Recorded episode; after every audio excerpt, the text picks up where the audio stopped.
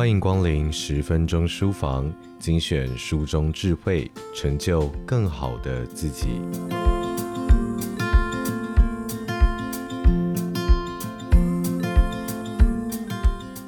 你可曾想过，幸福是什么？是拥有很多的财富，或者是每天吃饱睡饱就好？一个跨越了八十多年的哈佛研究，证实了人类的幸福感来源。不是金钱，也不是健康，而是拥有持续且美好的社会互动。那么我们该怎么做呢？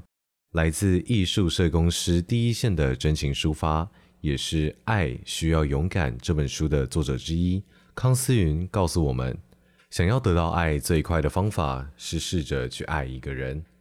艺术社公司长期采用传承艺术方案来服务家庭照顾者。在书中不仅诉说了令人动容的真实故事，也分享了自己家庭成员的生命历程，让我们看到了各种面向的爱与勇敢。现在就跟着康思云的故事，陪伴你重新梳理与自己、与他人、与过去以及与现在的关系，一步步的跟着关系练习题，激发出我们潜藏的影响力吧。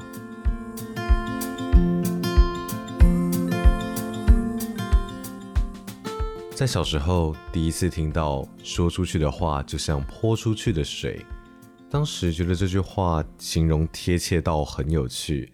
长大之后才知道，这句话其实真实的近乎残忍。因为在关系中的覆水难收，往往会是我们心中最深沉的痛。一位七十多岁的奶奶在分享她的故事的时候说，她在小孩子还年幼的时候，错手打了他一巴掌。即使到现在，孩子已经四五十岁了，奶奶还是会深深的责怪自己，还是停留在了令她后悔的那一幕。有着三位儿子的康思云，也有一件让他非常后悔的事情。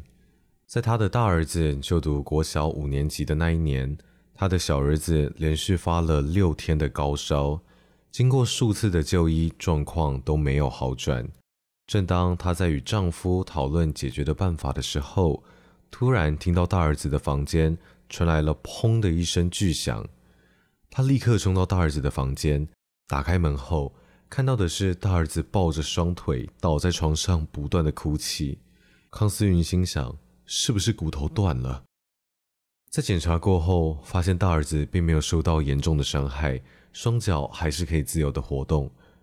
但是大儿子却一直止不住的哭泣，康思云忍不住对大儿子说：“不要再哭了，弟弟发高烧，我们已经很乱了，你只要小心一点，就不会发生这件事啦。”从话语泼出去的那一刻起，大儿子看着康思云的受伤眼神，就深深的印在他的脑海里。接着，大儿子的叛逆期就如同海啸般的袭来。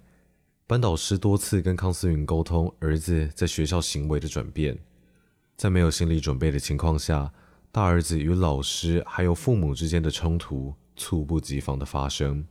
经过了数个月的煎熬，他的大儿子和学校老师的关系终于有了新的平衡，对父母也不再有那么多的愤怒。但是康思云始终觉得大儿子和自己隔了一段距离。彼此的关系也不像过去那般香醇甜蜜，反而是有些酸苦，有些难以下咽。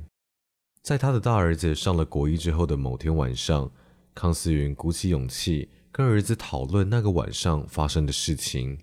他问儿子说：“当我对你说了那些话，你心中的感受是什么呢？”他的大儿子回答说：“我觉得在你的心中只有弟弟重要。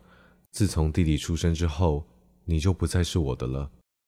听完了大儿子的想法，他告诉他的大儿子，在那个晚上，他非常担忧弟弟的病，所以当大儿子受伤的时候，他的哭泣声会让康思云觉得自己实在没有办法再去承担另一个孩子的痛苦，因此康思云希望大儿子可以不要继续哭泣。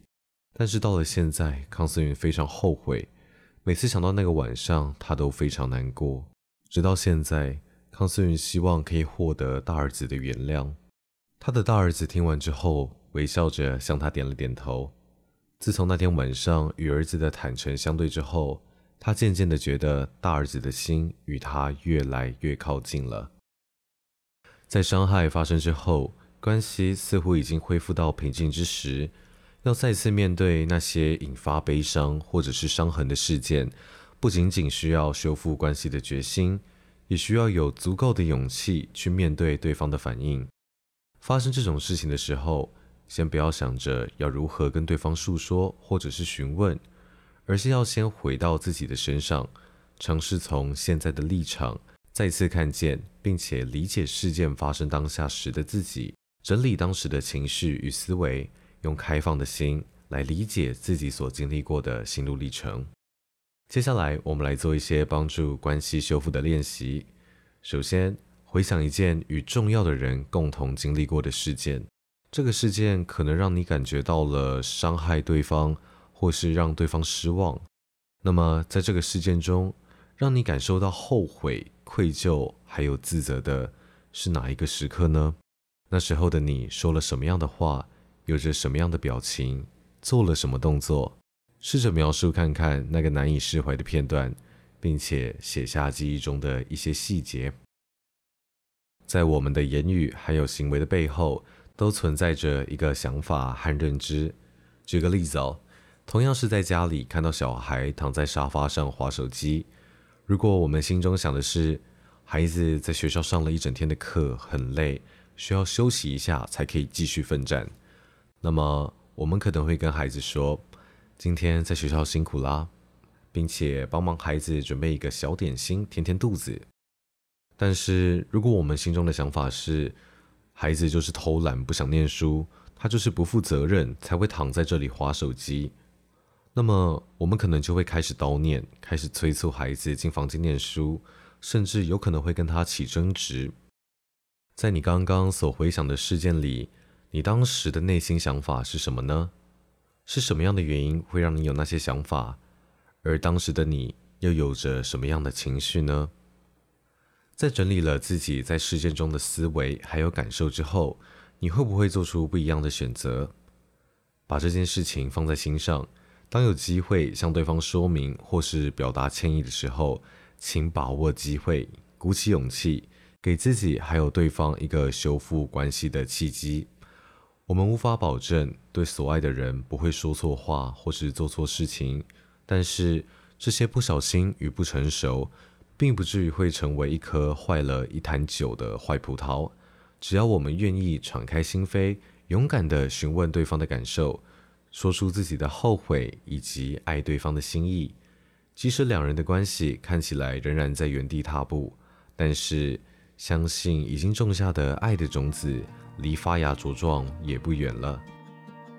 以上内容出自《爱需要勇敢，创造幸福感的关系练习》，由亲子天下出版，在各大书店、亲子天下 Podcast 好书专卖店。都可以找到我们在十分钟书房里介绍过的好书哦。